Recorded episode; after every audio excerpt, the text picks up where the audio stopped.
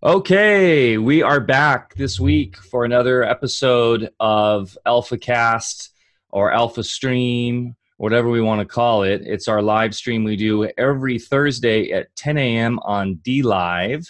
It's great being back on this platform. We like to support uh, alternative platforms that aren't censoring content, um, like the platform that most people are on that we're finding out is actually um, going to be cutting out Google Hangouts. And I've heard also potentially the live streaming, that being YouTube. So it's good that we are embracing DLive from the get go.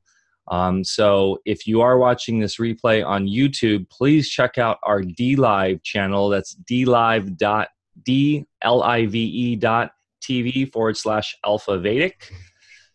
And um, subscribe and hit the notification so you know when we go live. That way you can jump into the chat and ask us questions um, while we're doing this. How's it going today, Dr. Landa? How you doing today? Doing really well. Thank you for asking, Michael. Good. Um, I realized I left my dog outside and she is barking at um, some construction people. I might have to go grab her in a second. Um, but today we are going to dive deep into healing cavities naturally, um, a topic that I think a lot of people can connect to because we all have teeth and uh, nobody likes oral pain or oral issues with their teeth of course. There's nothing worse than having a, a sore tooth or having uh, some sort of issue with your gums or teeth that can really ruin your day or ruin your life. And um, traditionally um, this is actually um, an area that isn't really covered much in the alternative health world. Uh, as i was doing some research last night it's kind of funny. It's just kind of a thing where people, sure, there are more kind of naturopathic dentists and stuff, but um, I think where we're going today is going to be pretty unique in what we're covering today in regards to remineralization and these other topics um, involving um, t- uh, tooth repair, tooth decay, etc. Um, so yeah, it's going to be a pretty cool, fun show today. We're going to go into um, how to heal cavities uh, naturally and probably go into uh, some other tangents as we normally do. Uh, so, where do you want to start with this today, Bear? Um, maybe go into a little bit of the history of how you got involved with this and what kind of uh, what areas uh, or what places took you to uh, discovering more about this information.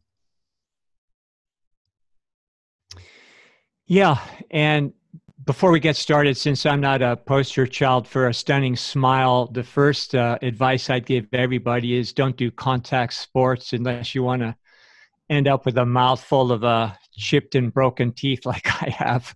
So, um, that aside, I years ago started following a dentist who worked for the Army. And in his experience, he uh, saw hundreds of people weekly uh, as a military type doctor. And over that experience, he developed ways to do things unconventionally. And instead of just a drill and fill method, he found through experimentation that he could actually heal cavities.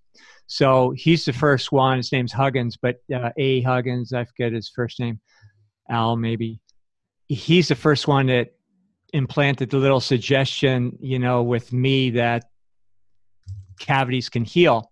And of course, it made perfect sense to me at the time because teeth are living structures. We th- tend to think of bones as, and teeth as, as uh, just solid, almost inanimate objects. But if you look at them microscopically, they have uh, uh, cells that are giving their all every moment of the day that are not only uh, keeping the enamel and, and uh, the bony matrix healthy, but also using that as a reservoir for minerals for the entire body and interplaying with the rest of the body by way of the bloodstream and different organ systems to maintain a perfect amount of calcium and other uh, uh, minerals into the bloodstream for good overall health and then also to maintain integrity of the joints and uh, the connective tissue of the body, including bones and the enamel of our teeth.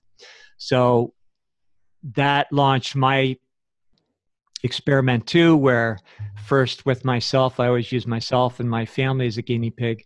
Mm-hmm. And we started doing research into alternative uh, oral hygiene methods, including creating our own tooth serums, which we've perfected at this particular point, and found that they worked really well. And also that when uh, decay started happening, that if you know what to do and stick with it, that they in fact not only didn't get worse, but very often just went away.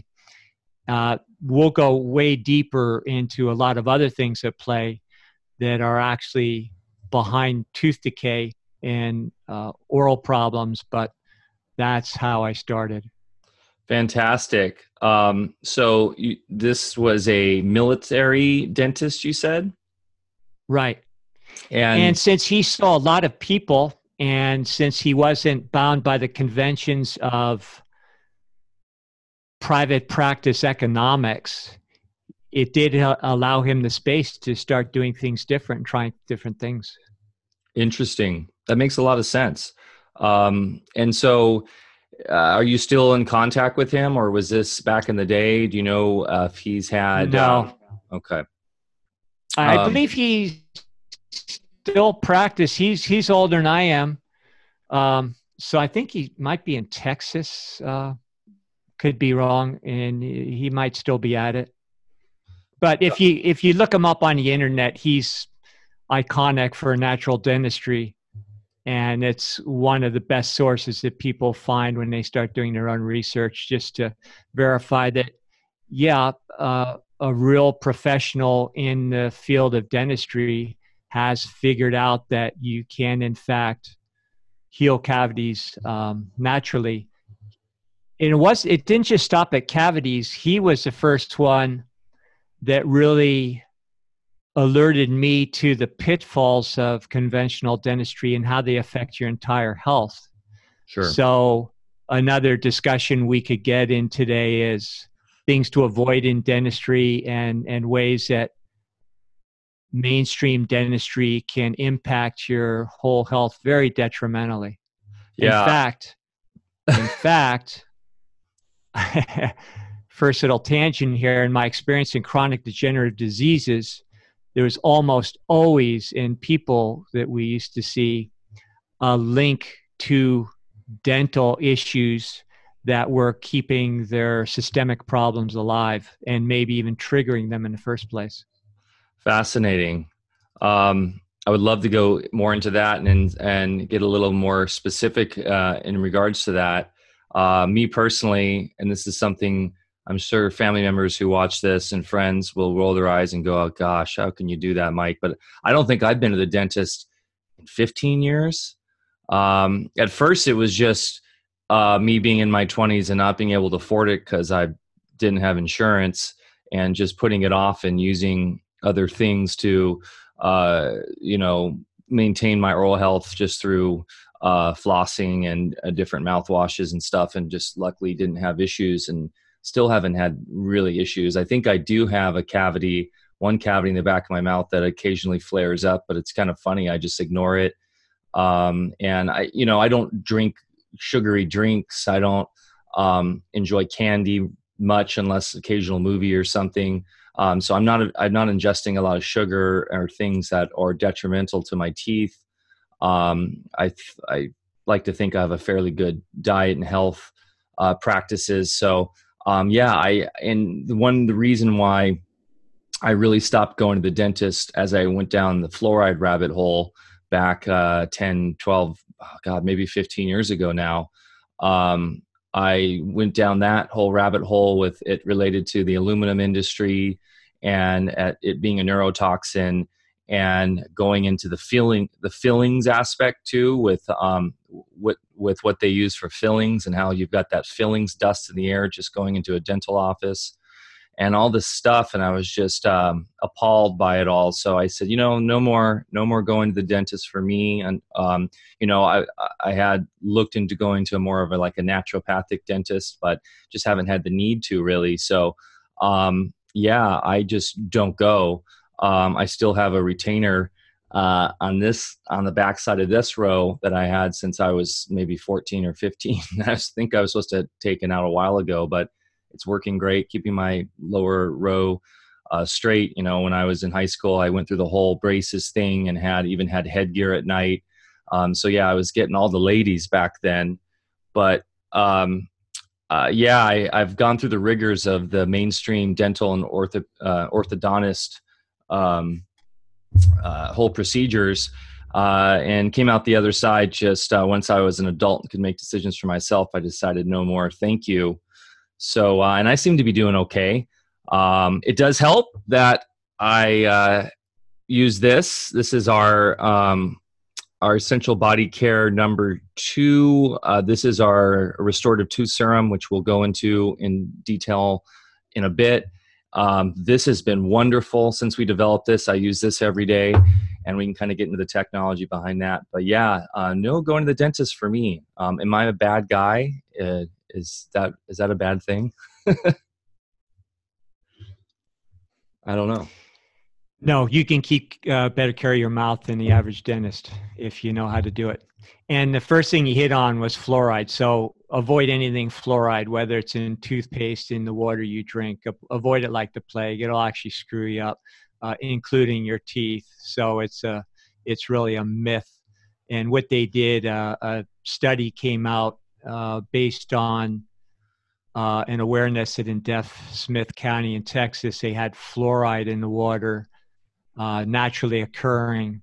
And so they extrapolated from that that uh, because the people in the area had less dental caries, that therefore fluoride is good for your teeth. But you have to distinguish between, as you already mentioned, aluminum uh, derivative uh, for, uh, derivatives from the aluminum industry, just the leftovers that they'd usually have to dump as toxic waste, and then using that study as uh, as a way to not have to go put it in landfills, but sell it to, to municipal water supplies and everything, and say, oh, it's going to improve your uh, your teeth. Uh, in actuality, it's two different things: naturally occurring fluoride that's in the ground as part of the uh, trace uh, mineral element versus industrial waste products. So uh, it's really it's really sinister and um, to the extreme what they do. But most people still think that oh fluoride is good for you, and, and they get fluoride treatments and so forth. And there's even uh, locally in Humboldt County, we knew of a of a child who died from a fluoride treatment because he just swallowed the fluoride when it was in the mouth and the dentist said oops you're not supposed to do that and and uh, the kid actually succumbed so it's very toxic it's poison so don't wow. use it you don't need it for your teeth and there's much better things you can do so uh, launching into well, the that, basics I, I was just most people do, go ahead. i was just going to say too that's why if you look at any traditional toothpaste uh, like a Colgate or Crest, it says, "Do if you swallow this, call." Uh, you know, 911 immediately. I mean, that's insane. It's like a ubiquitous uh, tube that you see in most bathrooms uh, around the world, and and it could kill you. It's just, uh, it's wild. Yeah, and anything you put in your mouth is absorbed readily into your bloodstream, especially in the sublingual capillaries. Your blood uh, your entire blood volume goes through that every few minutes. And yeah. those capillaries being very close to the sublingual surface absorb everything in there. Uh, we'll talk about some ways to make that work for you uh, related to teeth health in a, in a few moments here. But if you think you're going to put those kind of poisons in your mouth and you're okay if you spit it out, all you're doing is slow poisoning yourself. Yeah, um, and that poison, that neurotoxin, um, every time you brush your teeth with the traditional fluoride toothpaste, that's just building up into your uh, system. And I'm sure um, those who have used traditional fluoride toothpaste, there's some things that we can offer to help uh, detoxify um, the, that neurotoxin, I'm sure, right? Absolutely. And when you look at all these things in unison, fluoride and such, it may start to explain why people like myself that are in the health business notice it 40 years ago when I started, a lot of these cancers and neurological deterioration diseases were extremely rare and almost non existent, and kids are now epidemic and almost an expectation in your life. Um, maybe, you know, just a good hunch. I don't know. Yeah. Uh, um, well, that being said, uh, diving, uh, so me personally, not going to the dentist uh, has worked out okay. Um, but let's say, you know, I've got this back molar that occasionally when I'm biting on a piece of bread or something, I'll get a little flash of pain, and I know probably I've got a little bit um, of rot, I guess. What is a cavity exactly?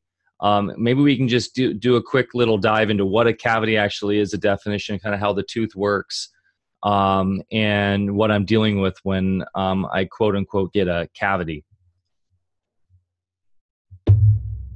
Well, conventional dentistry would tell you that it's uh, an erosion of the enamel and precipitated by oral bacteria that feed on certain substances, uh, really love sugar. And there's a little bit of truth to that, and therefore start eating away at the enamel. And therefore, sugar's bad, and it's all based on too much sugar and and cultivating these bacteria at the expense of your tooth enamel. So let's, I like to always step back and look at the big picture.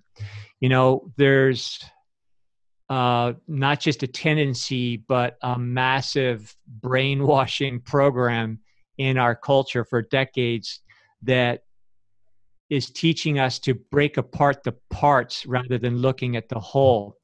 And in science, we call that reductionism. So, what they do is look and see what's circumstantially at the scene of the crime, like bacteria in this case, and blame everything on that. So, what we have to understand is that those bacteria and your oral hygiene is nothing more than a reflection of your entire health. So, the, the first tip that everybody needs to take as far as taking care of their mouths is take care of your body. And that would get us into lifestyle and diet. Now, when you get into diet, even in the more naturally inclined circles, you have to not fall into the reductionist trap again. And what I mean by that is, for instance, there's a lot of followers of the Weston Price uh, Foundation, which has a lot of good information and a short history of them for people that don't know is it's based on studies of peoples throughout the world and people from different cultures that do not eat a lot of uh, uh, refined foods and, and, and so forth and, and have more of a paleo diet seem to have better teeth health than people from cultures that are more advanced in uh, technologies and therefore eating manufactured food.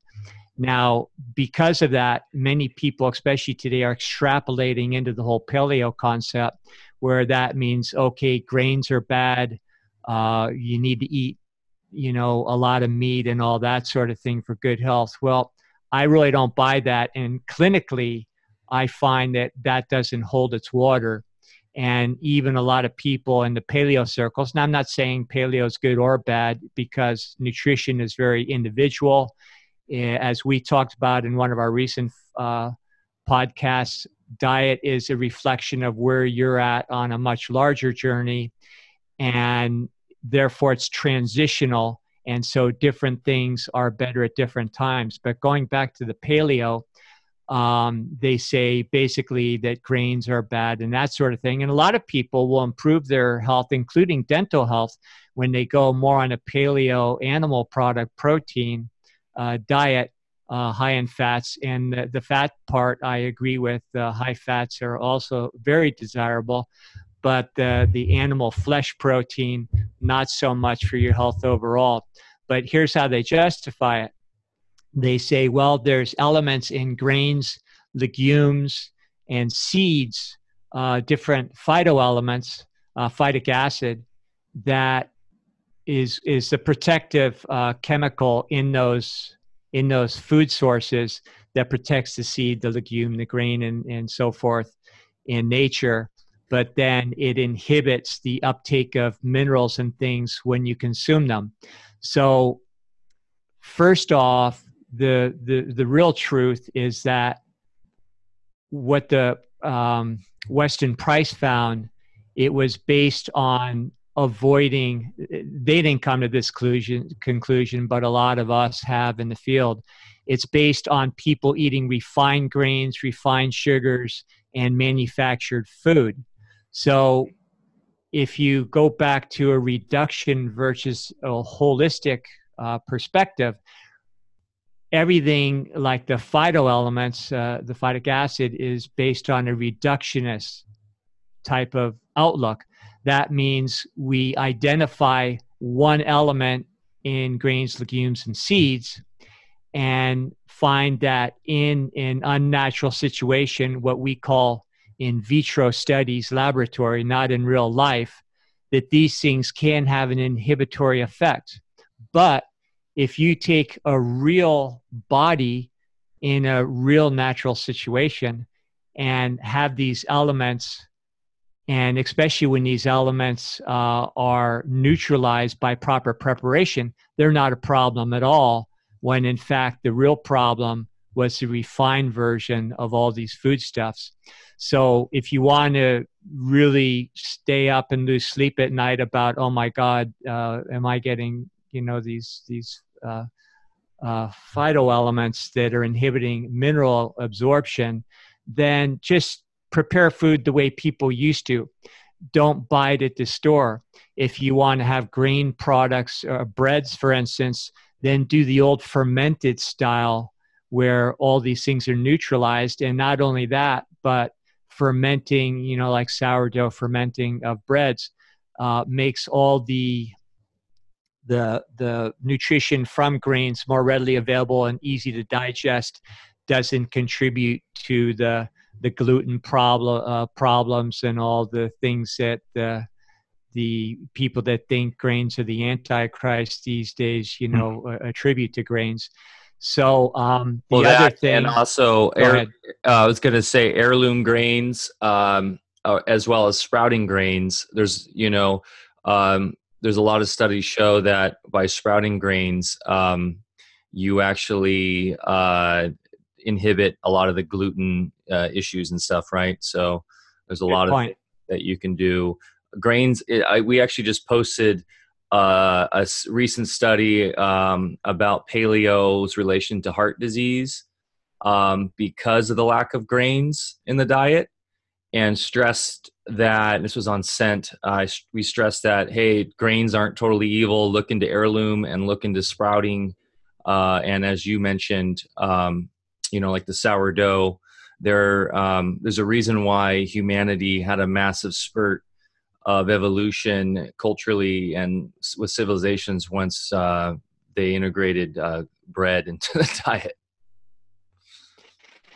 And I could really go into the weeds about paleo. Not that I'm a a, a policeman or anything like that, because I believe that everybody needs to honor where they're at. And if you're eating a lot of flesh foods, you don't just drop them overnight and go into a, a, a militant vegan kind of uh, lifestyle because you won't thrive. You have to ease yourself into it, develop the enzyme systems, uh, start lessening the um, emotional attachments to the way we eat because emotions are have a very strong relationship to our eating and and you have to honor where you're at.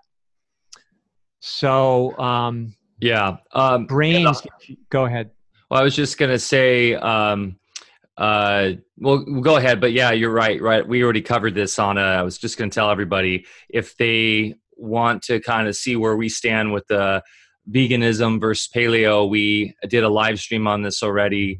uh, that a lot of people have enjoyed. It's on our YouTube channel. So if you go to our YouTube channel, if you just go to alphavedic.com or if you're on DLive here, uh, we got a link below and you can check out our previous shows where we really go into all this. Uh, go ahead. Yeah. Okay, so so I won't go back into that. So if you're eating beans, any kind of legumes, then what you do is you soak them, and uh, people say soak them eight hours just so they can cook more readily. Uh, but I like to soak them for eight hours and then uh, keep them rinsed for another 16 hours. So you have a 24 hour cycle because then the beans actually start germinating, but they aren't start starting to show their sprout yet. And mm-hmm. then you cook them. And what you do is you get rid of all the phytic acid for, uh, for one thing, if that's if you think that's a problem, and then also it activates the enzymes and a lot of nutrition before you cook them. And uh, another thing I like to do is just eat sprouted legumes. We have a what we call a power bean mix. It has a combination of mungs, garbanzos, azukis, and a few others in there. And, that's uh, why great. you just. That's why whenever I come uh, to your house, you got big bowls of beans and water and stuff. It's always yeah. in your our, kitchen. our kitchen usually looks like a laboratory, much to my wife's dismay, but that's just what we eat. So uh, yeah, just good raw sprouted legumes are good too. If they're sprouted, not a good idea if uh, if they're not sprouted. Plus, you'll probably that's a good way to surefire break the enamel on your teeth. So anyway, uh, not that anyone would try that. So um, so, so you want to. Uh, so, so so what is the deal with sugar? I mean, is sugar the thing that is what everyone needs to be scared of? Um, for rotting your teeth, or is that kind of um, a misnomer? No, there's a great amount of truth to that. Sugar does feed uh, enamel eating bacteria, it does cultivate those, but a presence of uh, uh, an abundant presence of those kinds of bacteria, if they are problematic, is more reflective of your entire health. Now, remember, your oral cavity is your gut, it's one continuous system. So, a lot of people are talking about gut health and the importance of having microorganism populations in proper balance for digestion and health and so forth. And that's another whole topic of discussion, many topics uh, over time that we'll do. But when you think of your oral cavity, including your teeth, it is your gut. It's the same system.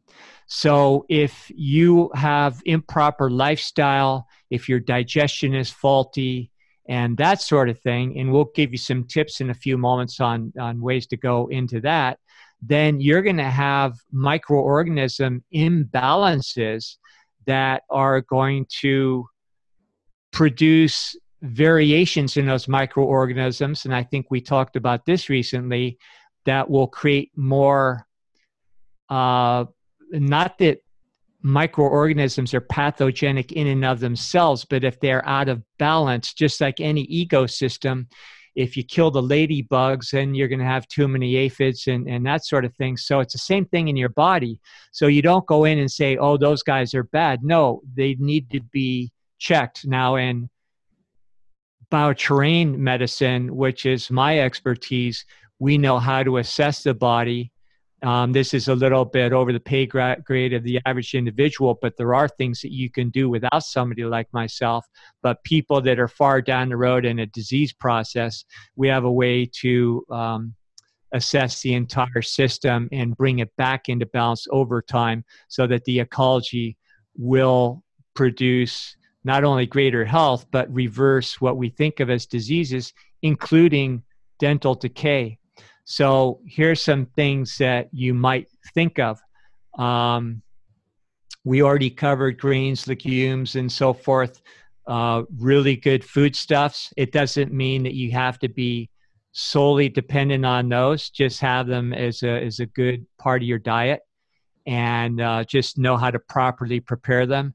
In fact, Mike, while I'm thinking about it, maybe as we're redoing our site, which we're up to, you know, over the next few months, let's have a resource center where uh, we can put up recipes uh, teaching people how to uh, bake old style fermented sourdough bread, how to do sprouts and, and all that sort of thing. There's a lot of things readily available on the on the internet, but we really should make yeah. ourselves a one stop place spelt, there. What about like spelt what about like spelt flour, stuff like that? Yeah, spelt would just be more of the original non hybridized version of wheat. And so non hybridized, which you already said is the key, spelt, you're a little bit more likely to have that work.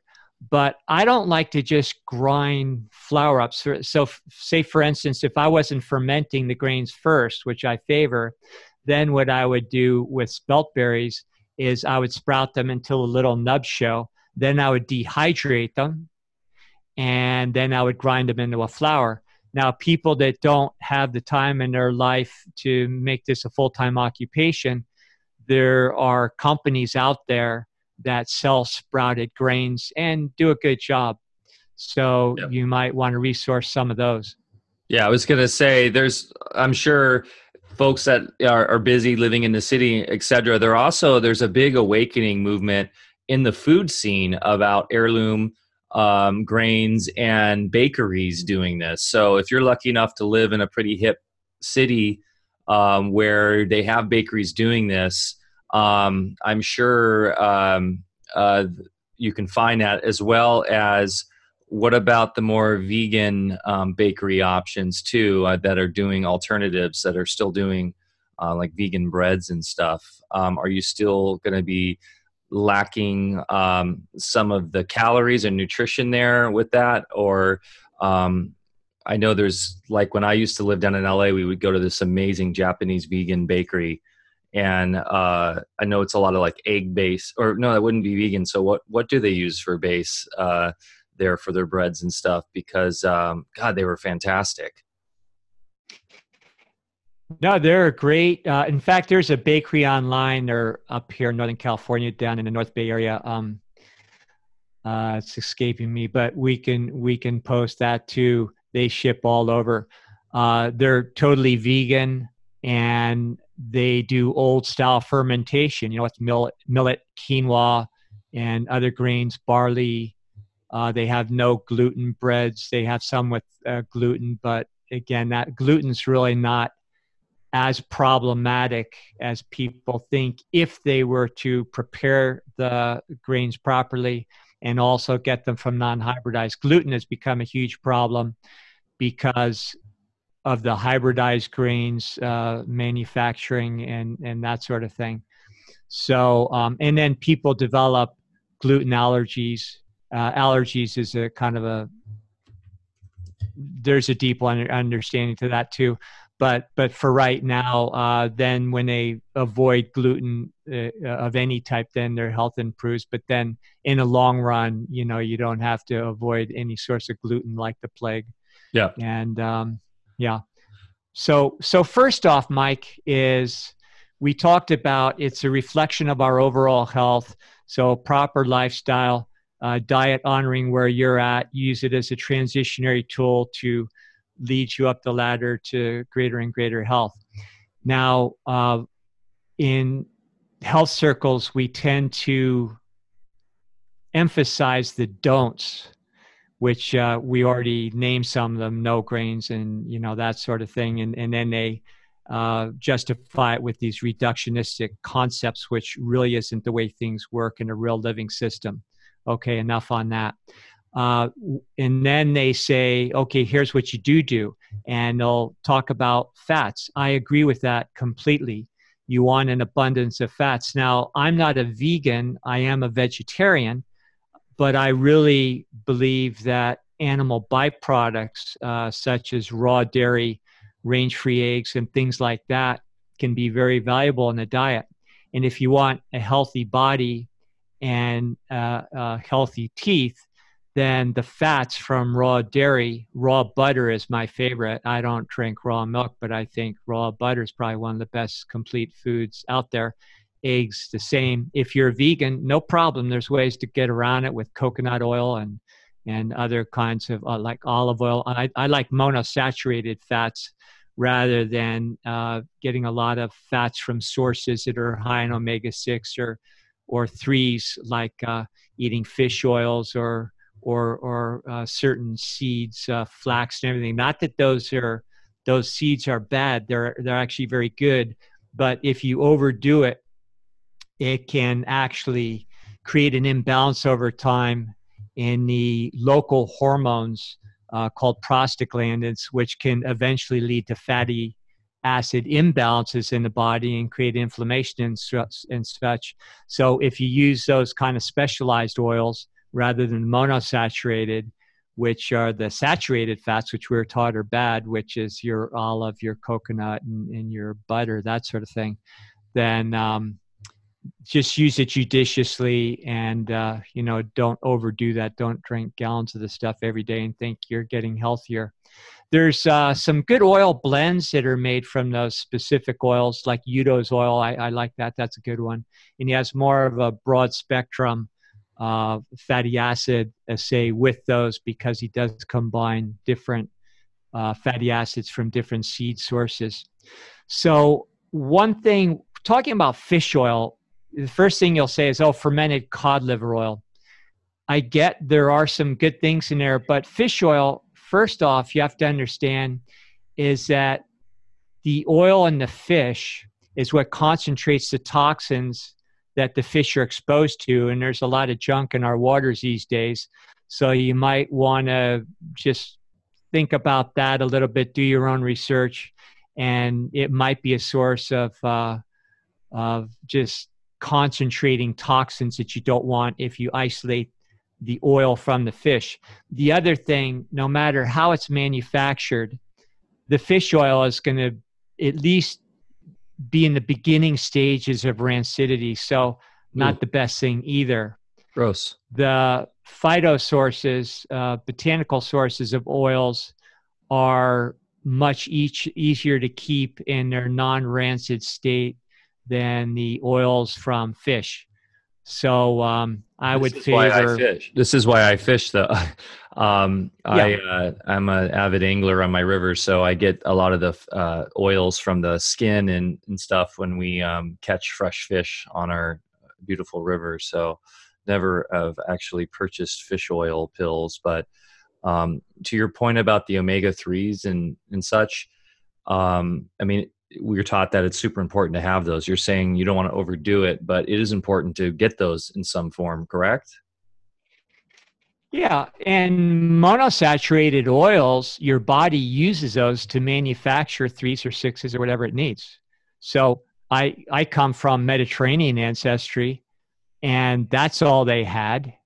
And uh, my ancestors all lived well into their hundreds yeah. And as soon as they deviated from that diet, you know, when they got into trans fats uh, with manufacturing and, and other kind of specific fats, then your your health depletes. So monosaturate monosaturate is the most intelligent way to get your fats. Now, fresh raw butter is fantastic, and of course, you're eating it when it's uh, fresh. You don't store it for too long although it'll store for a while fine.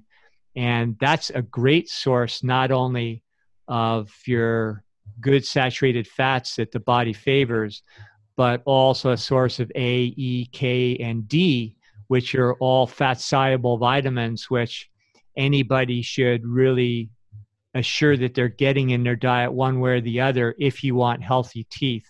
So, so monosaturated uh, fats, the uh, so, fatty derived um, vitamins are all really important, and you can get those without eating fish. Now, when you eat fish that you catch right outside our door in the Smith River here, you're getting the salmon. Sure, they do come up, but they are purging quite a bit as they go through the pristine waters of the Smith River.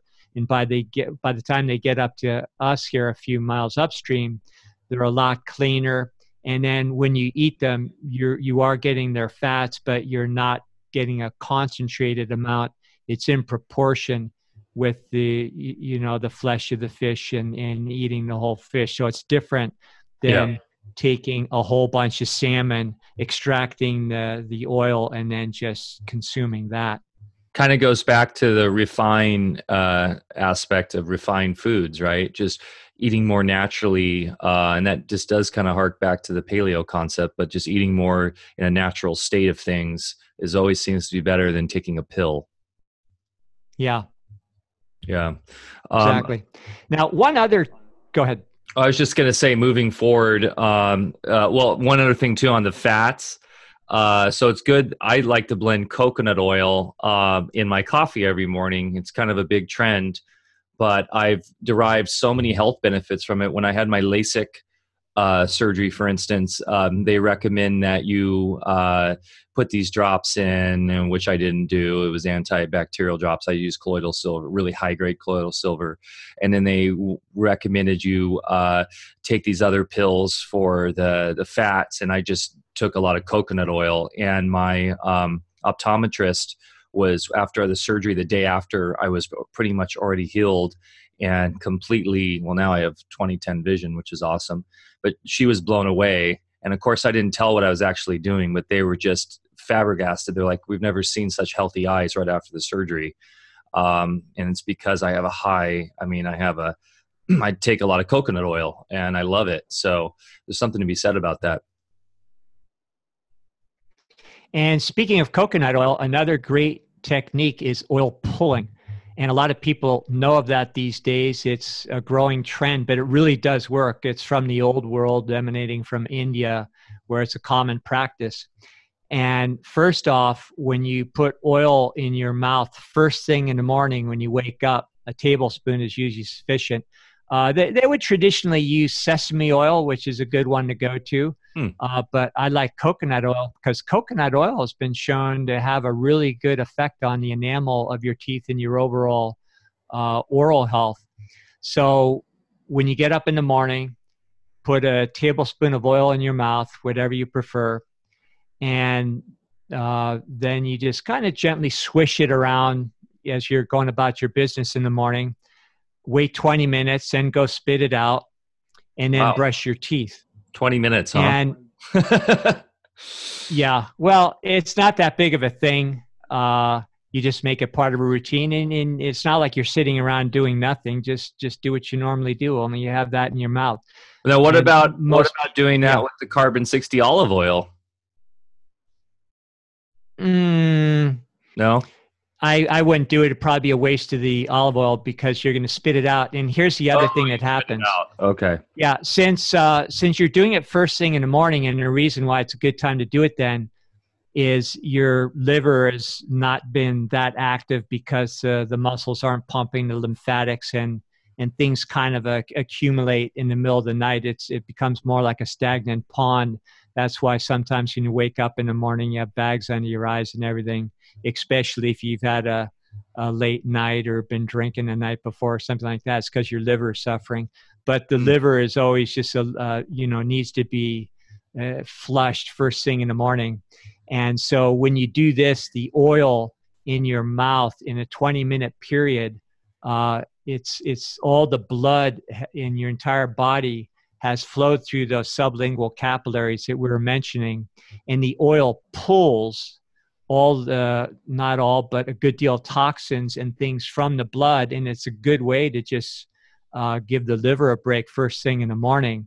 And a lot of people have had uh, noticed great improvements in their health just by oil, oil pulling. And again we call it pulling because the oil pulls toxins from the blood that have accumulated during the night but we mention it here as far as teeth health for both reasons because remember the more your entire body is healthy the healthier your gut will be, and then therefore the healthier your mouth and teeth will be.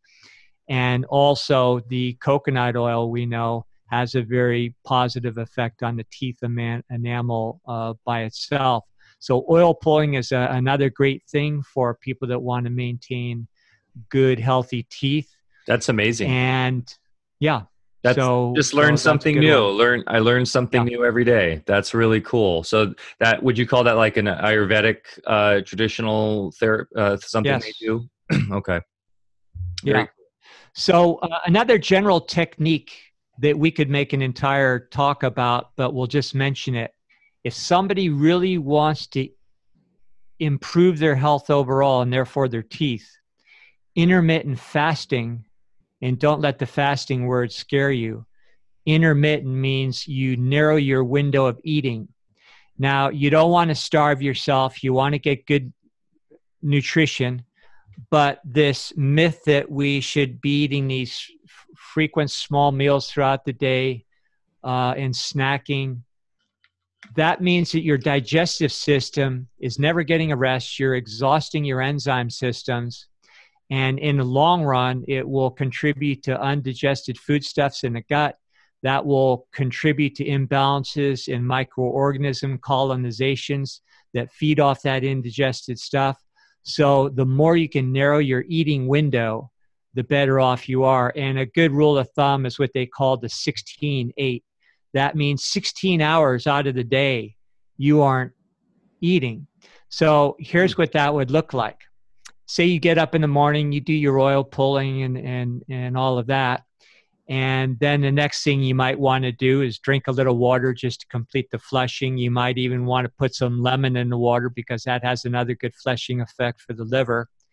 And then maybe some herbal tea, or if you drink coffee or something else, fine, you can have that then and then maybe think about eating at about 10 or 11 your first first food of the day that old again another myth that breakfast is your best most important meal isn't necessarily so and most people eat too much for too long in any given 24 hour period and it's the major contributor to long-term decline in health.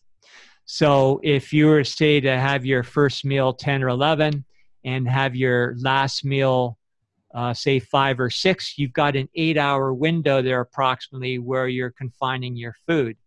And and then you have a nice 16 hours for your body just to digest and rest and you don't go to bed on a full stomach. I get that everybody is on very unnatural lifestyles and we tend to create our lifestyles around our occupation because we're more conscious about making money than we are on our health or our well-being and and i know that's uh, another whole story but there's a way to transition your life off of that wheel too if you really want to in fact in the long run you might even find yourself prospering more uh, versus going getting up early in the morning and and doing something you hate every day because you think you've got to do it to make money.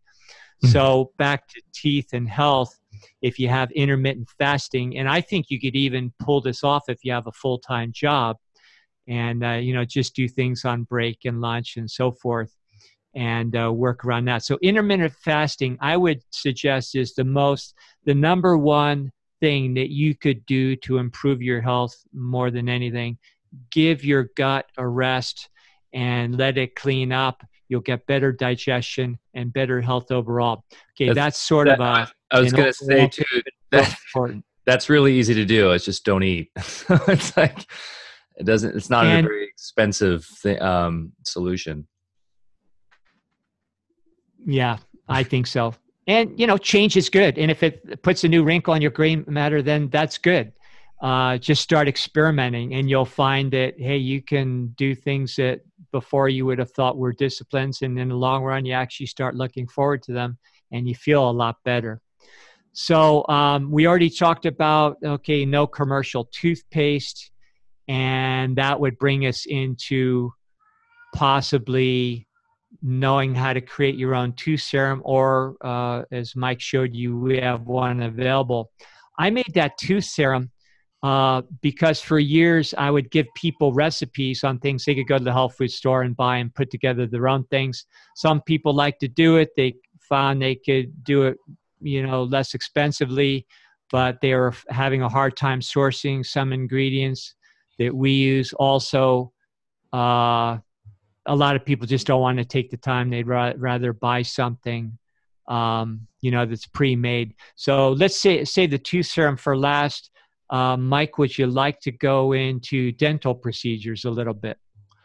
Oh goodness, um, yeah, I've had my fair share.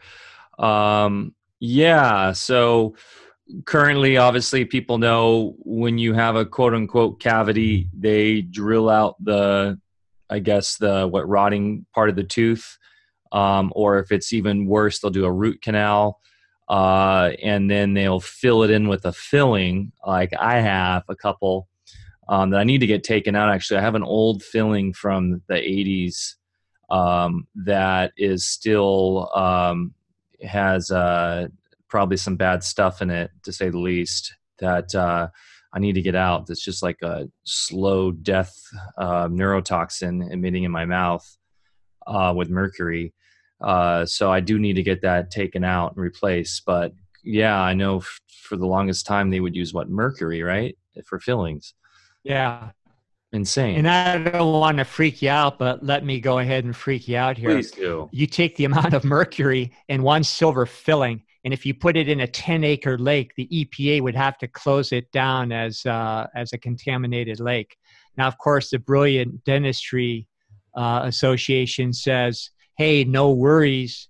Uh, once it's bound in silver in your mouth, it's not going to leach out somehow they forget what they learned in pre-med chemistry about half-lives and uh, that means the mercury in a silver amalgam would every 10 years leach half of that mercury into your bloodstream and since it's one of the worst neurotoxins on the planet hey maybe that's uh, instrumental or at least partially instrumental in creating all these uh, neurological diseases where people are routinely losing their minds when they're mild my age yeah so why why we, do we, we why I swear, why are we in the dark ages still with this stuff? Why do they use mercury? I know, I know, it's become it's not used so much anymore. They use ceramics and other things now, um, but why the mercury again? Was it just so they can facilitate the filling uh, easier? The way mercury works.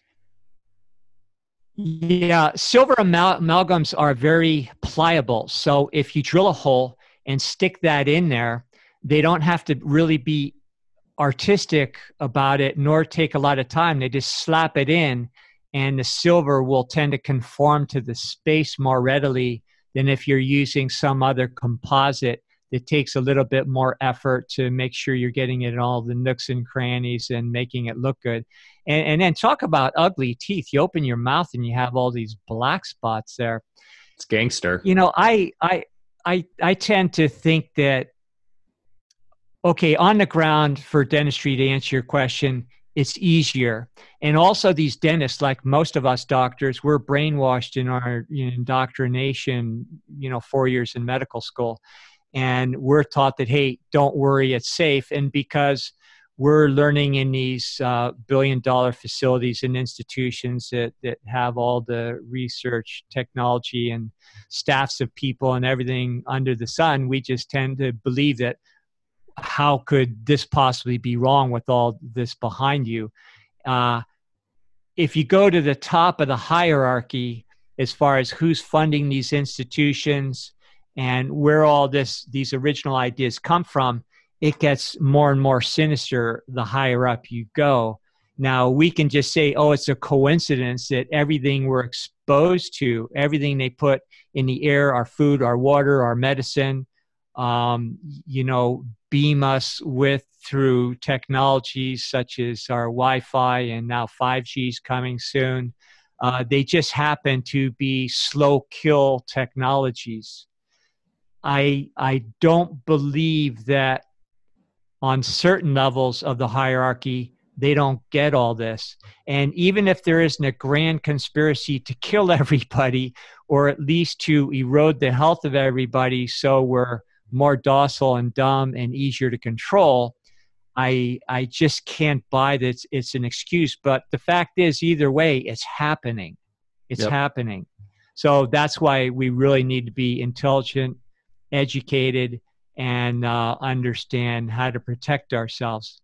So, other uh, the other thing about these dental procedures, let's just say you have an advanced cavity and and it's really keeping you up at night, and you know we've all been there, and you just need to go to a dentist to put yourself out of your misery. That's that's totally legit, and you don't want to sit around and do another six months of oil pulling or essential oils to try to heal it naturally.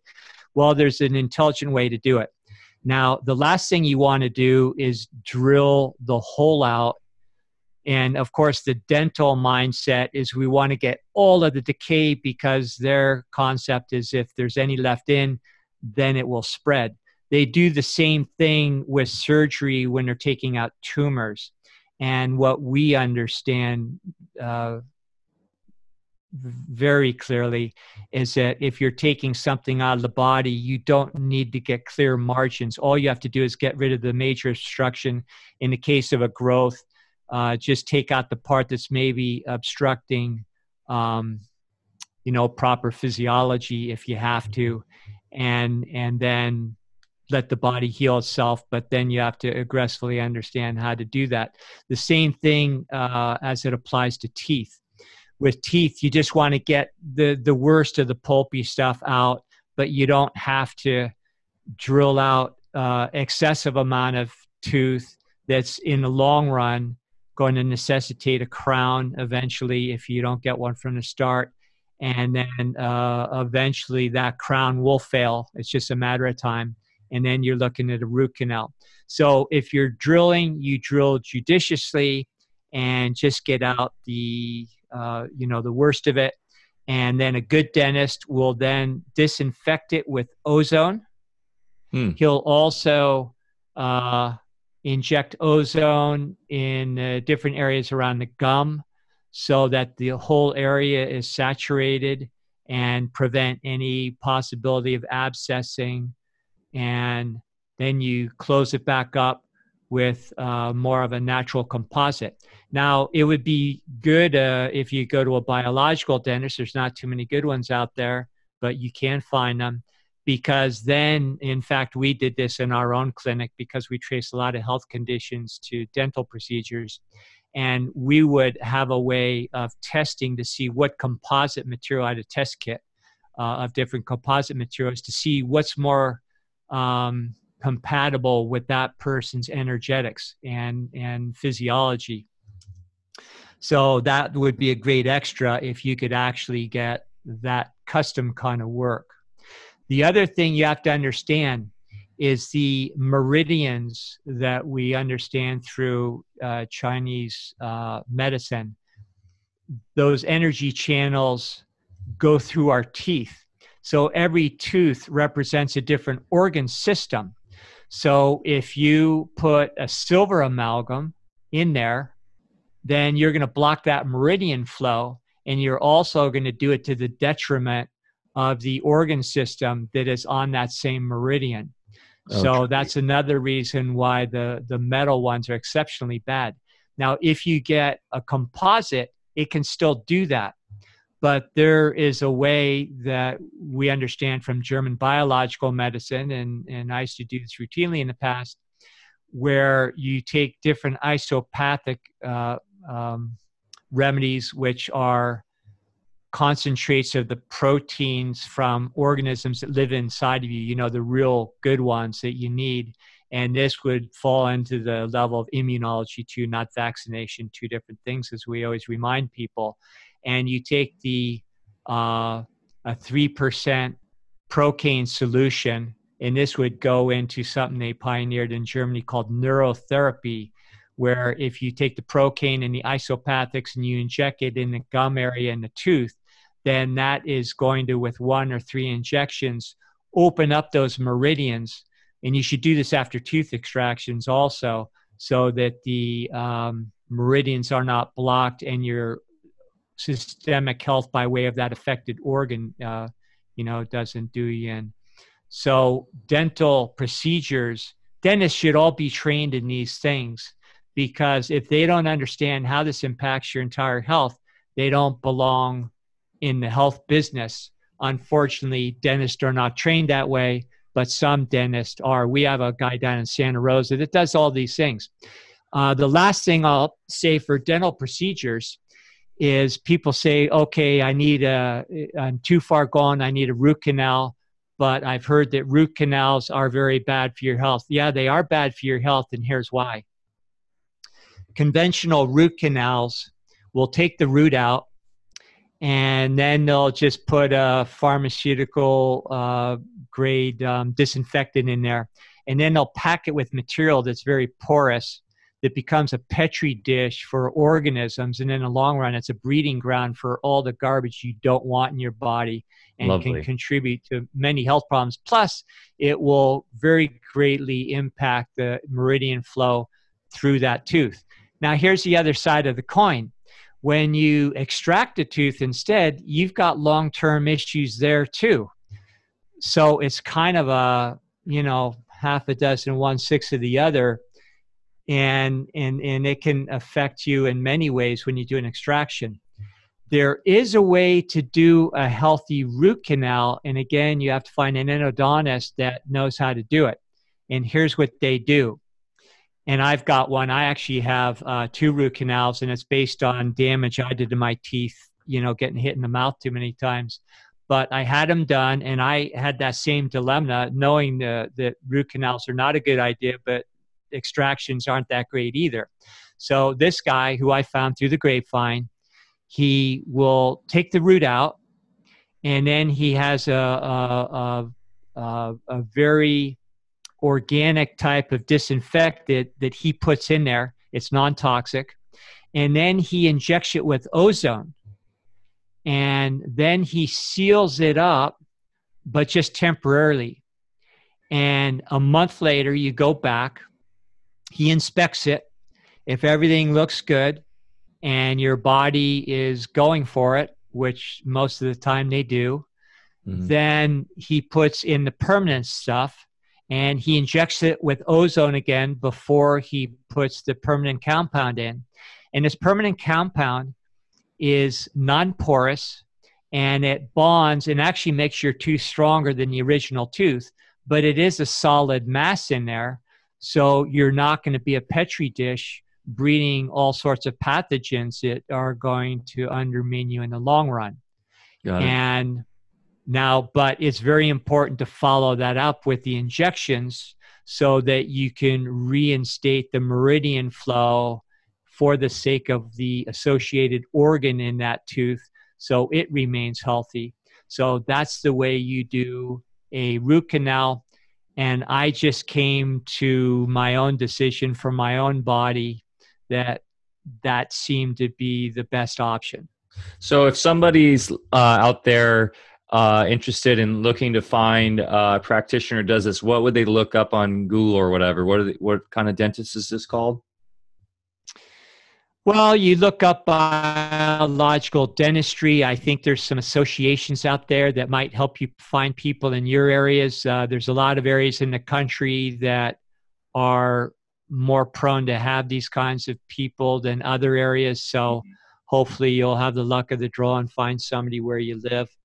Uh, I have people, you know, in my more regular practice days, I never had a local practice. I always had people that came to me from all over the world. Now, they were a different breed of patient because they had the means typically, or they're scared enough to come in and see me uh, for what I offered. And so they would come mostly from Europe and Asia and other parts of the world and other parts of the country as well. And so if uh, they didn't have a biological dentist close to them, just like they flew in to see me and stay with me for a while, they would also do the same with their dentist. And if your health is at stake, then I think it's worth it. And I definitely appreciate that not everybody can afford it, even if, if you're wise to how important it is. Here's another good option. There are some good dentists south of the border. In fact, there's one in Tijuana. Yeah. maybe we can put this up on the links later that not only will it be half the price of the regular dentist, but they're doing very high level biological dentistry and they're doing all these things that I'm talking about. Uh, there are places in uh, Central America, uh, places I know of like Costa Rica. Ecuador is a wonderful place. And what you save in your normal dentist, dentistry bill is going to pay for your trip and you get a vacation out of it at the same time. So when you go into a domestic dentist, a conventional dentist stateside, you're getting reamed in more ways than one. Wow. You shouldn't be paying so that much. yeah, and you also shouldn't be getting those invasive procedures that are going to affect your teeth and your health in the long run. Wow, that's that's crazy. That um, you know, as the supposed uh, most evolved and um, you know forward-thinking country with the you know supposedly with all the innovative technologies we have going, that um, you go to Ecuador to find a proper yeah biological dentist. Uh, it's crazy. Um, so and when I was doing my training in medicine, uh, all the good stuff I learned was from overseas because at that time, you know, during the 60s and 70s, when I was doing my foundational training, um, your training never stops, but that's where I was getting the basics. I had to go elsewhere because, especially in Europe at that time, it was less suppressed and doctors had more freedom. It's not like that anymore. I fortunately got the good stuff before it was shut down over there, too. But even back then, it was very recognized that the medical professions in the US are extremely behind the times and to the point of being barbaric. But of course, in America, and if, don't get me wrong, I love this country and it has the best things going for it in the whole planet. That's why we have to preserve it and uh, deal with our problems and fix our problems rather than just put it down or say it's a bad place.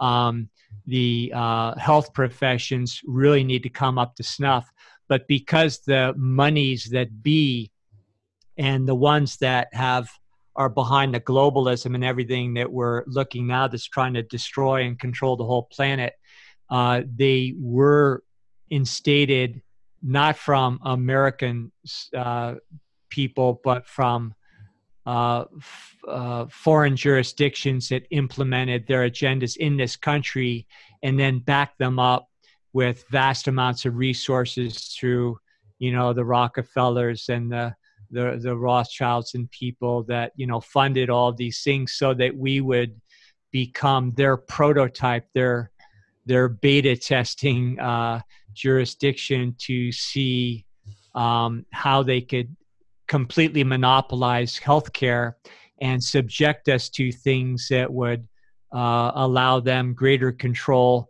greater profits. And now, unfortunately, that's spread to the whole planet.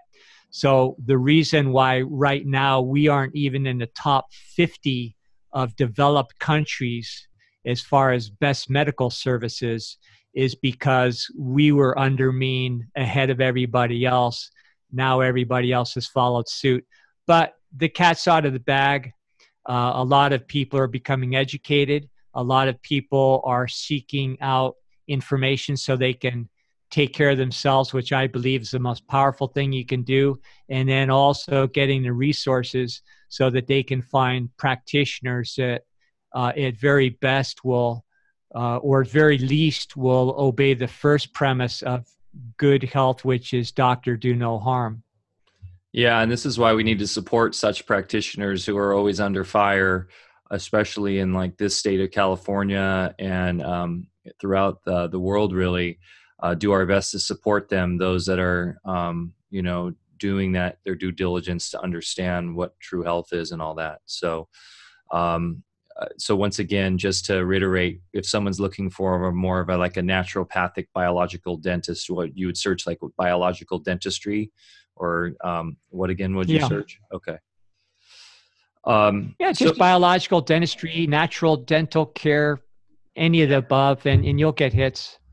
So and, you know, realize if you're using Google that they will deliberately put a lot of the good hits on page, you know, 537, so you don't find them. Um, so you might want to use a different browser. Uh, yeah, a different search engine, or uh, also, um, you know, connecting through uh, channels like us uh, where once again we'll have a resources page where we can start to have an index of practitioners that um, we like. Uh, this is something that we should look into doing um, moving forward for sure. We need to, as communities, create our own indexes and not rely upon uh, the corporate corporatized information outlets like Google. Um, yeah. Uh, so moving forward beyond um, procedural uh, dentistry, stuff like that, is moving more to home care and ability to heal as the topic of this live stream. You know, healing naturally uh, yourself.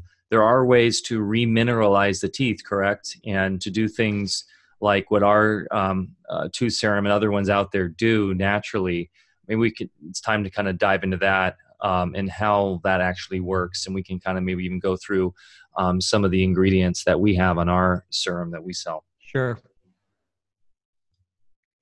Okay, so um, interestingly, in Great Britain, they are pioneering a new dental procedure for cavities where they run an electrocurrent through your teeth that and then they uh, simultaneously put in uh, a non-toxic compound that's uh, mineral rich that allows an instant remineralization of the tooth so that they don't have to drill and do the archaic method of uh, dentistry that we practice here. So that's very promising. But with that as a premise, understand this good medicine needs to have a way to assess the body electrically. We do that as a part of our bioterrain medicine, where one of the labs we do is called ionization analysis. And by extracting elements uh, from the urine and saliva, we have instruments that take certain chemistries out of those fluids and then put them in a mathematical equation which tells us the electrical state of your body. We call that uh, resistance. And then with that information, we can guide people on diet and supplementation to gradually move to a more favorable resistance zone you without the um, aid of somebody like myself or that kind of technology with proper lifestyle and nutrition and education, you can move in that direction all on your own. We do this so that we can um, advance somebody more quickly in the event that they have a serious condition going on and they don't have the luxury of time. So, the point I'm making is that the electrical resistance of your body through proper lifestyle will do exactly what those dentists in Great Britain are doing over a period of time. Now they just uh, do a concentrated activity in order to, uh, you know, mend the cavity there on the spot, which is fantastic. Of course, now it's going through approval uh, uh agencies and things within this country, which means the dental association will probably never get around to it but uh, that is available elsewhere.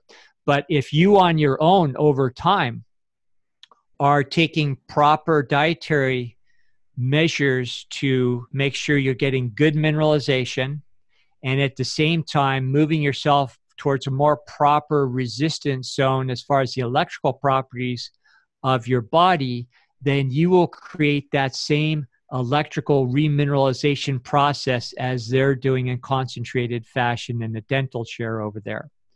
So, if you understand how the body works uh, from an electrical perspective and understand the important role of minerals, uh, that's key to long term dental health. The first source of minerals you should seek is fulvic and humic acids and those are the predigested minerals from plant matter that you find in the old Ayurvedic super tonic they call Shilajit in that part of the world. It's really important. And we're finding, even when it comes to things like autism and other issues that are affecting a lot of people, uh, humic and fulvic are key components uh, for reversing those sorts of diagnoses and having people restore their health. And just uh, for the average healthy person, those are the sources you need to get. We do have those as the basis of our entire zero point line. Every one of those formulas has that base.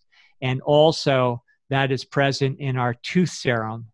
Uh, we have a concentration of fulvic humic acid, and we also have uh, so it's a good source of minerals, and it's also got transitional elements in it, which we've talked about in other podcasts that are the keynotes, the informational fields between the major elements that we recognize on the periodic table of element relative to trace minerals.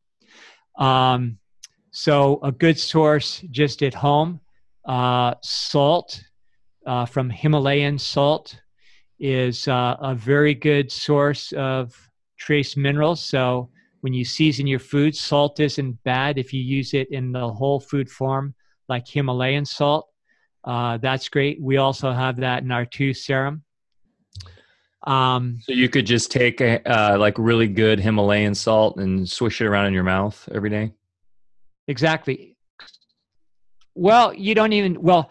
That's the basis of the tooth serum, and when you're brushing with the tooth serum, you are getting that effect, and it does have a good, strong local effect that over months and years makes your uh, you know, again, just like the, the dentists in Great Britain that are remineralizing there on the spot with the aid of an electrical current.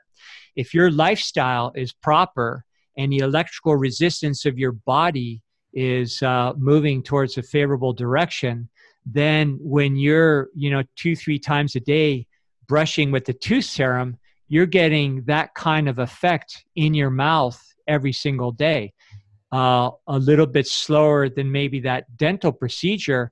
But in the long run, it's better than that dental procedure because you're not only going to prevent things, but you're going to also be assured that any dental procedures that you've already had don't worsen. Sure. Makes sense. So, besides, uh, I'm I'm just looking at the ingredients in this tooth serum. So, besides the um, uh, the the Himalayan salt and of course the transitional elements and the the Shilajit type, you know, the humic and fulvic acid. Um, I see that we have marine pearl powder. Um, marine pearl power powder is probably the single best way to remineralize your teeth. Uh, the only drawback back is it's extremely expensive, but it's in a very powdered, you know, uh, nanoparticle size, which means even better than salt and the other things we've mentioned. Um, well, fulvic is in a predigested form, so that's very powerful. But the marine powder is going to remineralize better than probably anything. So we do put that in our tooth serum, and it makes it very, very powerful. Um, and then in addition to that, you'll notice we have uh, sodium bicarb. Yep. That's a good natural, non uh, abrasive way to get a little bit of uh, polishing with your teeth. Okay. And and it's nice because it's very alkalinizing and it kind of balances out some of the other uh, things. And we don't just uh, use Arm and Hammer baking powder or whatever it's called. Uh, we use an organically processed um, sodium bicarb, so it's very clean, very pure. So that is one of the things in the formula. Also in the formula, uh, aloe concentrate. Aloe concentrate, I added that. It's in a very strong 200 to 1 con, um, um, 200 to 1 concentrate because it's very healing to the gums mm. and to the entire oral cavity. And uh, there's ample research that people with gut problems, everything from Crohn's to divert, diverticulosis and such, this aloe concentrate by itself has a great effect in healing the gut. And going back to our original statement that the mouth is part of the gut. So that aloe in there, every time you brush with it, it's going to have a great healing, soothing effect uh, to the gums, the mucosa in the mouth, and uh, also uh, go a long ways to contributing to local immunity because the aloe and that concentration has a good immune modulating effect. Oh, makes sense. Um, and then, of course, we have a lot of great uh, essential oils in here from nine of them Yeah, and you probably, since you uh, formulated this, know this well. Um, maybe we can just quickly go into some of these um, because, once again, yes, we sell. We've done the work, and we sell this on our site for a very reasonable price. However, um, we always also stress that if you want to go out and do your own serums and create your own stuff, go for it. You know, if you happen to make your own essential oils with rosemary and peppermint and wintergreen, oregano, these are easy th- herbs to grow. And you can, while you have to grow a lot to make um, a quality essential oil, you can do this your, yourself. But we have we have done the work for you too and have this available on our website. But maybe let's go into a couple of these uh, essential oils and why they're in here. Sure. The, the best way to go about them is to look at them in unison. There are essential oils that aren't in there that one could easily justify uh, being in an oral health product or dental product. And um, there are maybe a couple in there that typical um, essential oil dental products don't have and that we do have in there. And the reason being is when I formulate anything, I'm always looking at a synergy and a balance and never look at one component alone because uh, the sum of the parts is, is, uh, has a much different effect than any one single thing. So the different oils in there. And remember, essential oils are the essence of a plant. And uh, someday we'll have uh, some talks on proper use of plant medicine Mm-hmm. And in traditional plant medicine, you want to honor the whole plant, which means the spirit, the essence, and the body of the plant. That's the basis of what we call spagyricism. And that's how uh, you'll see with our uh, tinctures that are going to be um, offered soon. You know, that's what we do. So, in order to get the spirit of a plant, um, you want to distill the um, um, alcohol, making alcohol from the plant. So you make a wine and you create a distillate to get a pure alcohol. And you know they call it spirits. Uh, where in old alchemy they understood, and our language, uh, you know, long ago used to honor these understandings, but we've fallen away from our, our deeper understandings of the words we use. So, spirits, as we call alcohol, is actually the spirit or the collective intelligence, what in uh, you know, traditional medicines they call chi or prana, that sort of thing. So if you're making a botanical substance, you want to uh, have the spirit of the plant as the uh, as the uh, the solvent that you're distilling the essence from the essential oils, and calls, of course, essential oils means the essence. Now, soul, uh, the um, plant has an individual identity and a soul, just like humans do. So that's the essence. That's what essential oils are. And then, you know, when you're through with the whole process of extracting uh, the oils, the essence of the plant, then you want to get the body of the plant. And there's a way of um, reducing uh, the, the, the leftover macerate into um, uh, a powdery substance. And you take extract the water soluble. So now you get the alkaline minerals of the plant you get the body. That's that's whole plant medicine. That's what we believe in. And in clinical experience it just works better. Uh, mm-hmm. uh, there's not even a comparison compared to normal herbal tincture. So back to the tooth serum we work with the essence essences the essential oils because they really have the greatest effect. And in this case rather than a systemic tincture that i'm describing uh, before we're looking at having a strong topical effect and the best way is to use the essential oils. Got it. So we have essential oils in there that are uh, going to be great just for uh, fresh breath and and other uh, phyto elements that they offer, like peppermint and wintergreen and and that sort of thing. And then there's oils, uh, you know, lemon and birch and and thyme and things that not only contribute to oral immunity but also um, that are have uh, been shown to have uh, profound effects on uh, helping the mineralization and maintaining strong enamel.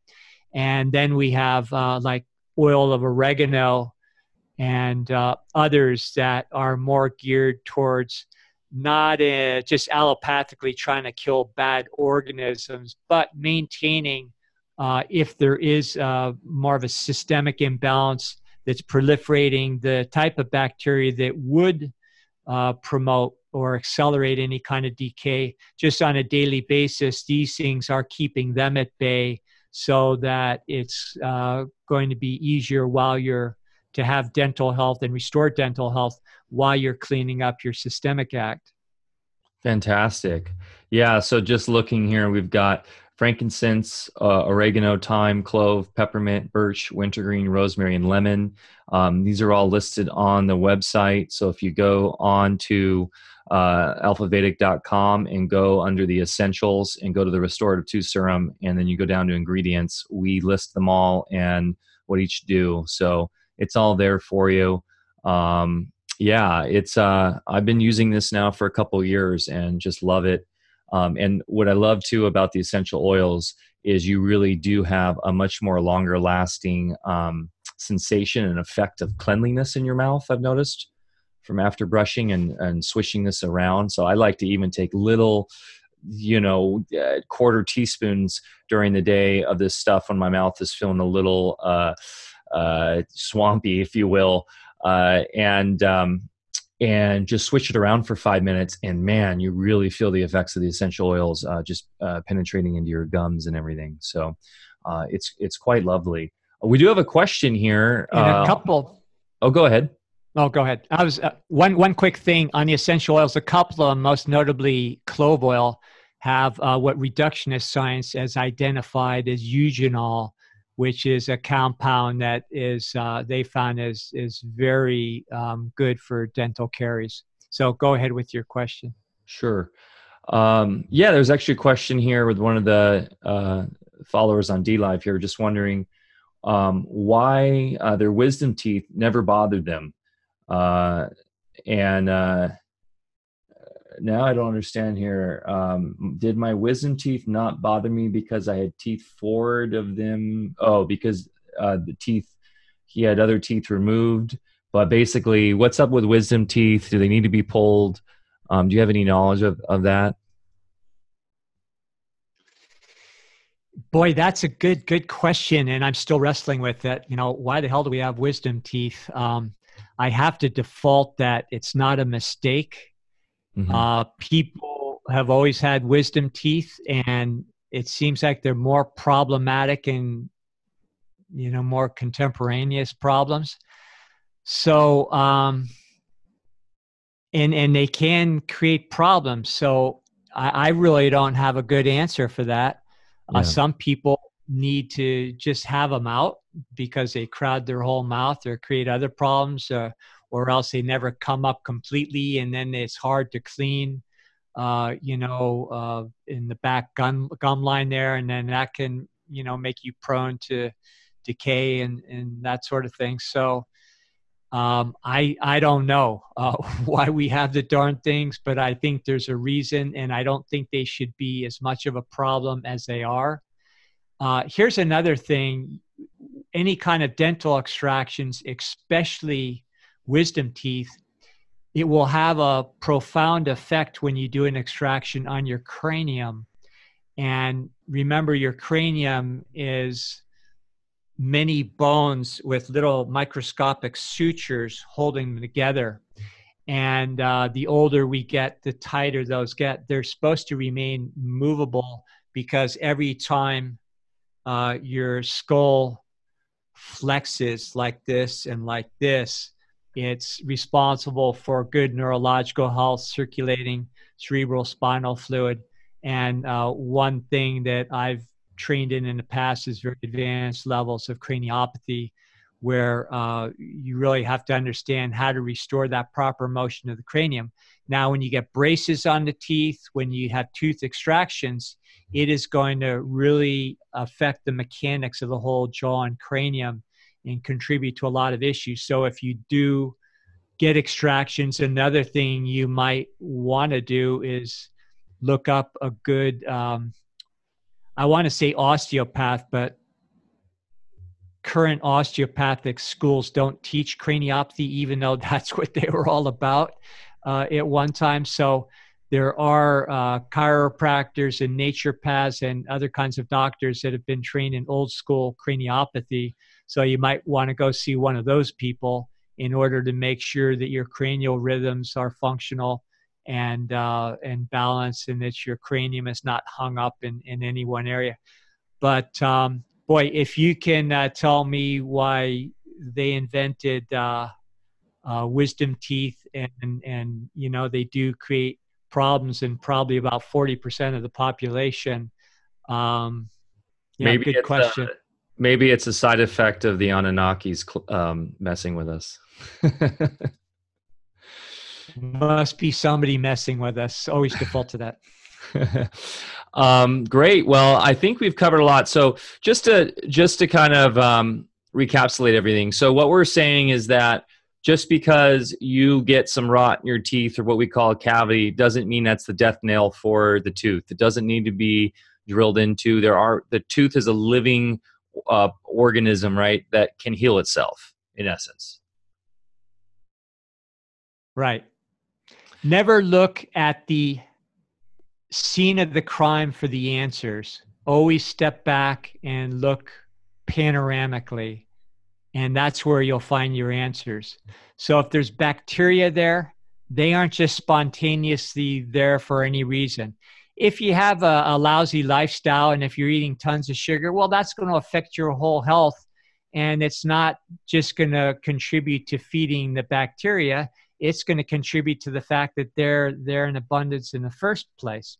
So always look at the big picture. And you in order to to step back uh, one of the things you do is you look at your body as an electrical apparatus and we work electrically not biochemically biochemistry are after effect mirages of the electricity let's go into the weeds one last minute here Mm-hmm. And this is uh, a very in depth concept that there's no way I'm going to be able to make sense out of it for the average person, but we can over time with enough information. There is something called New Germanic medicine, which we mention every so often, which has proven that our biological mechanisms, including what we call disease, are mirroring mirroring deeper issues at the level of the psyche. Now, those also are mirroring instinctual programs from our lower animal self, we'll say, that is derived from the animal kingdom as just far as instinctual survival mechanisms. And so when we have an issue in the body, including the teeth, what it's doing is telling us how those lower instinctual programs are triggering, and this has been proven neurologically with uh, contemporary technology um, and studying uh, brain scans, that these are triggered at the level of thought, at psyche, and then deliberately provoke biological reactions that will then full circle heal the psyche and help us at the level of soul progression. Big, huge topic. Again, enough information, it would start making more and more sense. And in order to understand a particular malady, such as dental caries, the jargon that we use in New German medicine would not immediately make sense or maybe even seem kind of silly, but here it is anyway. If you go out in the animal kingdom and especially when you have uh, let's go to a wolf pack and you make a kill and uh, or you're defending yourself everything of course is about biting. And so you might be attacked so you defend yourself by biting back. Your survival is dependent on your ability to bite into your food steps and get your fill of things and you know take it into your body. Now on a human drama level that depicts that level of um, reality on those animal levels you might feel like you're being attacked and have no way to defend yourself, no way to bite back, so to speak. Or you may feel that you're not able to get your fair share of things uh, by biting because there's other people taking their share before you and that sort of thing. Yeah. So if you go to that level of the psyche, you have to understand that when you start getting a rash of dental caries, and this affects your electrical health every bit as much as the other lifestyle factors we're talking about. Uh, and and let's just make believe like we live in a culture where people are trying to take our money, uh, create crimes to throw us in jail, uh, have an inordinate amount of agencies that tell us what we can and can't do every single second, um, and we feel defenseless uh, in in uh, you know in in front of the powers that be, so to speak. Uh, that could possibly qualify as somebody attacking us and not having the ability to bite back because of course everybody knows you can't fight city hall so we're told you know we're just little minuscule insignificant creatures that have to do what we're told so that level of our psyche is so under attack these days that it plays out in many many ways including our teeth and we'll leave that for a future discussion. Cool. And I'll let you finish things up. Yeah, that's um that's a whole interesting topic I'd love to dive into the new German medicine because I know that plays a big part in your clinical work or the clinical work you did used to do as you're retired now, but we still obviously that affects a lot that we're about as a company and um, it's fascinating. Uh, so, yeah, uh, to wrap it up, I think this has been a really amazing talk about um, really diving into the greater truths about everything that's going on in our mouths and how it relates to our entire health and our entire happiness. And um, hopefully, people can take away some practical uh, things here they can do uh, in their daily life. For me, I'm going to really start trying to do that the oil um, uh, pulling every morning. That sounds like a really cool technique uh, and I'm going to try it with coconut oil and um, see how that uh, improves my overall tooth health. Um, and uh, once again, you can get uh, the, the Alpha Vedic Tooth Serum on our website, which is alphavedic.com. Um, you can also join in our Telegram community, which is at t.me forward slash alpha Vedic. Um, that is where we uh, uh, talk on the regular. It's the best way to kind of get involved. And if you have further questions or comments, it's a really fun channel. It's starting to grow. We only have about 35 members right now. We'd love to get more in there, but those that are in there are very active. And we we always go into some cool, trippy stuff, and it's just a it's a super fun way to be involved uh, with the company and with us. Uh, in Telegram, it's really easy. It's an app you can throw on your phone. Um, here in DLive with a lot of crypto folks, I'm sure aware of it because a lot of the cryptos use it. So um, find us on Telegram or of course on Facebook and all the traditional platforms as well, forward slash Alpha Vedic. Um, if you're just jumped in late on this live stream, we repost and live premiere this on YouTube at 5 o'clock Pacific Standard Time. So you can catch that later today, uh, and it will live there on our YouTube channel. The link is below here. Um, please subscribe to our channel here, subscribe to our YouTube channel, make sure notifications are on um, so that you know when we're live streaming next. Uh, give us a like and all that fun stuff so other people can discover us. So pl- thank you everyone for joining us today. Thank you, Dr. Lando, for all your um, pearls of wisdom and everything uh, that you brought to the table today. It's been a really interesting and educational uh, uh, hour and a half, or almost two hours now. Any parting words for the community? No, it's just always a pleasure as always. Uh, I have fun doing these chats and uh, be well to everybody out there. Okay, guys. Thanks so much. Have a great day. And remember, brush your teeth. Cheers.